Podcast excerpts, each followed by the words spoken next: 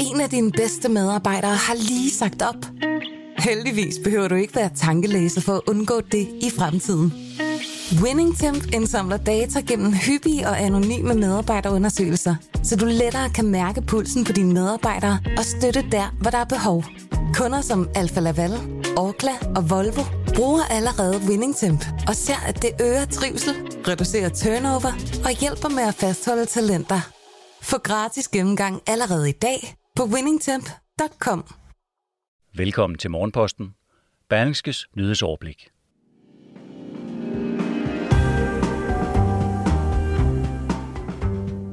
Europas største kødproducent, Danish Crown, står over for voldsomme forandringer i de kommende år.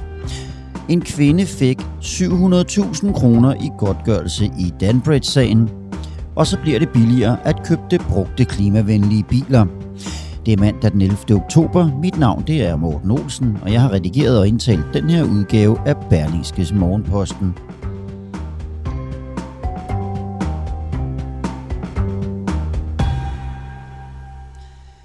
Sygeplejersker på 1813 afslutter opkald med patienter for hurtigt for ikke at komme i unåde hos ledelsen. Det skriver Berlingske. 15 medarbejdere og tre tidligere ledere på akuttelefonen 1813 mener, at måden 1813 ledes på går ud over både medarbejdere og hovedstadens borgere. Den historie kommer i kølvandet på en række historier, Berlingske har skrevet om 112 opkald, der ikke bliver besvaret. Region Hovedstaden oplyser, at der nu sættes ind med 10 millioner kroner og en samlet indsats for hele akutberedskabet. Det gik stærkt, da den danske regering i august måned skulle evakuere danskere og afghanere fra Afghanistan, efter Taliban overtog landet. Og nu viser det sig, at to danske diplomater og Pakistan var stærkt medvirkende til, at den danske regering nogenlunde bevarede kontrollen med situationen i de hektiske dage med evakueringen. Det skriver Berlingske i dag på baggrund af en lang række samtaler, avisen har haft med folk, der kender til detaljerne i den evakueringsplan, der blev den endelige. De to diplomater sikrede en aftale med Pakistan, så landet kunne bruges som mellemstation på rejsen mellem Afghanistan og Danmark. Men det var ikke lige frem regeringens første prioritet, da Pakistan har spillet et dobbeltspil i Afghanistan i mange år. Pakistan sikrede sig med aftalen, at der ikke lige pludselig havnede personer i Pakistan, som den danske regering alligevel ikke ville tage imod. Og den historie, den kan du læse i Berlingske. I sidste uge indgik et bredt flertal i Folketinget en ny klimaaftale for landbruget. Og netop hele klimaspørgsmålet kommer til at betyde store omvæltninger for Europas største kødproducent Danish Crown, som du kan høre i det her uddrag af en lydartikel fra Berlingske.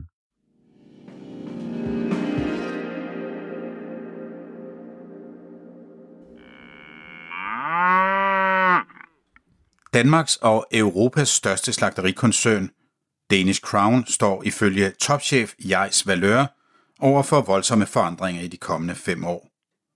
Drivkraften er først og fremmest forbrugere, der i stigende grad skærer ned på kødet til fordel for plantemad, og det politiske klimapres, som blev forstærket af et bredt flertal i Folketinget, for en uge siden indgik en aftale om grøn omstilling i landbruget.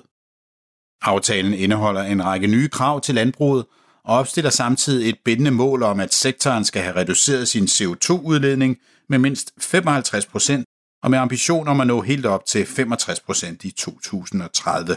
Det er blevet tydeligt for mig, at den måde, man forbruger og tænker kød på, kommer til at ændre sig markant i de kommende år. Klima bliver en license to produce i Danmark. Hvis vi ikke kan løse den opgave, så vil samfundet og politikerne sige, at så behøver vi kun at producere det, der skal spises i Danmark. Så skal vi ikke være så store, siger Jais Valør. Helt konkret kommer det til at betyde noget for den måde, vi fremover vil forbruge kød på. Tag de røde bøffer. Ifølge Jais Valøre vil det være langt sværere at gøre noget ved oksekøds klimaaftryk end ved grisekøds aftryk. Oksekød kommer ikke til at blive super klimavenligt. Det bliver lidt ligesom champagne, nemlig et luksusprodukt. Vi vil stadig have en produktion, men der vil være tale om produktion af okse- og kalvekød, der kommer fra malkekvæg, kalve- og kødkvæg, som går og græsser på engen og skaber biodiversitet. Kødkvæget vil være et luksusprodukt, som vi spiser, når vi skal forkæle os selv, siger Jais Valør. I dag kommer cirka en tredjedel af dansk produceret oksekød fra malkekvæg, der bliver slagtet. Yderligere en tredjedel kommer fra kalve, som bliver født for at få køerne til at producere mælk, mens den sidste del kommer fra kødkvæg. Grisekød er en lidt anden historie, hvis man spørger Jais Valør. Jeg tror, grisen bliver et godt bud på et klimavenligt protein, som tilfældigvis også smager godt. De forskellige beregninger, der er af klimaaftrykket fra grisekød, viser, at de nærmer sig kylling i klimaaftryk, siger han. Du kan lytte til artiklen i sin fulde længde på berlingske.dk eller læse den i dagens avis. Fire kvinder blev forulæmpet i Danbred i den sexchikane-sag, der for nyligt kostede direktør Thomas Murmann Henriksen jobbet. Og nu kan Finans.dk afsløre, at de fire har fået godtgørelser, og den ene markant mere end de andre. Mens tre kvinder fik imellem 25 og 50.000 kroner, så fik den fjerde forulæmpede i sagen 700.000 kroner i godtgørelse. Ifølge mediet blev kvinden udsat for gentagende tilfælde af sexchikane. Øjenvidner fortæller, at den tidligere direktør jagtede hende gennem flere år, og til en kongres skulle han til med have stået og banket på hendes dør midt om natten, mens han råbte hendes navn. På fredag risikerer 11.000 danske virksomheder at blive tvangsopløst. Der udløber tidsfristen nemlig for at omdanne iværksætterselskaber til anpartsselskaber. Iværksætterselskaberne blev indført i 2014 for at fremme iværksætteriet i Danmark. De krævede kun en krone i startkapital og gjorde det dermed lettere for folk at starte en ny virksomhed. I 2019 sløjfede den daværende regering selskabsformen igen og gav de ca. 45.000 iværksætterselskaber i Danmark to år til at omdanne sig til anpartsselskaber. Og på fredag, der er det så sidste chance, og der er altså stadig 11.000 iværksætterselskaber tilbage. Og det bekymrer Bo Rasmussen, der er direktør i data- og analysevirksomheden Experian. For mig at se, er der overraskende mange tilbage. Det er en smule bekymrende, da en del af dem både har ansatte og omsætning, siger han til Berlingske og bliver en virksomhed tvangsopløst, efterlader det typisk en regning på mellem 10 og 40.000 kroner til skatteyderne. Hvis du skal ud og have en ny bil, så er der måske mulighed for at slå en god handel af, hvis du køber en brugt elbil. Priserne på brugte elbiler falder nemlig, mens de stiger på brugte benzin- og dieselbiler. Det skriver Berlingske Business på baggrund af tal fra bilbasen.dk. Det er både hybrid- og elbiler, der falder i pris, men især de biler, der kun kører på el. Årsagen til den lidt overraskende udvikling er, at der generelt kommer flere elbiler på markedet. Og de nye biler på markedet falder også i pris, og det er altså med til at presse de brugte nedad i pris også.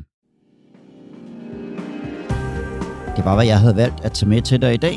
Tak fordi du lyttede med til Berlingskes Morgenposten. Husk at podcasten Pilestræde folder endnu en aktuel historie ud for dig i eftermiddag. Og i morgen der er jeg klar med en ny omgang Morgenposten. Ha' en rigtig god mandag.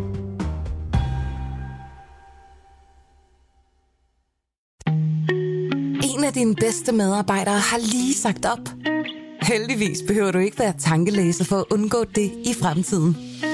WinningTemp indsamler data gennem hyppige og anonyme medarbejderundersøgelser, så du lettere kan mærke pulsen på dine medarbejdere og støtte der, hvor der er behov. Kunder som Alfa Laval, Orkla og Volvo bruger allerede WinningTemp og ser, at det øger trivsel, reducerer turnover og hjælper med at fastholde talenter. Få gratis gennemgang allerede i dag på winningtemp.com.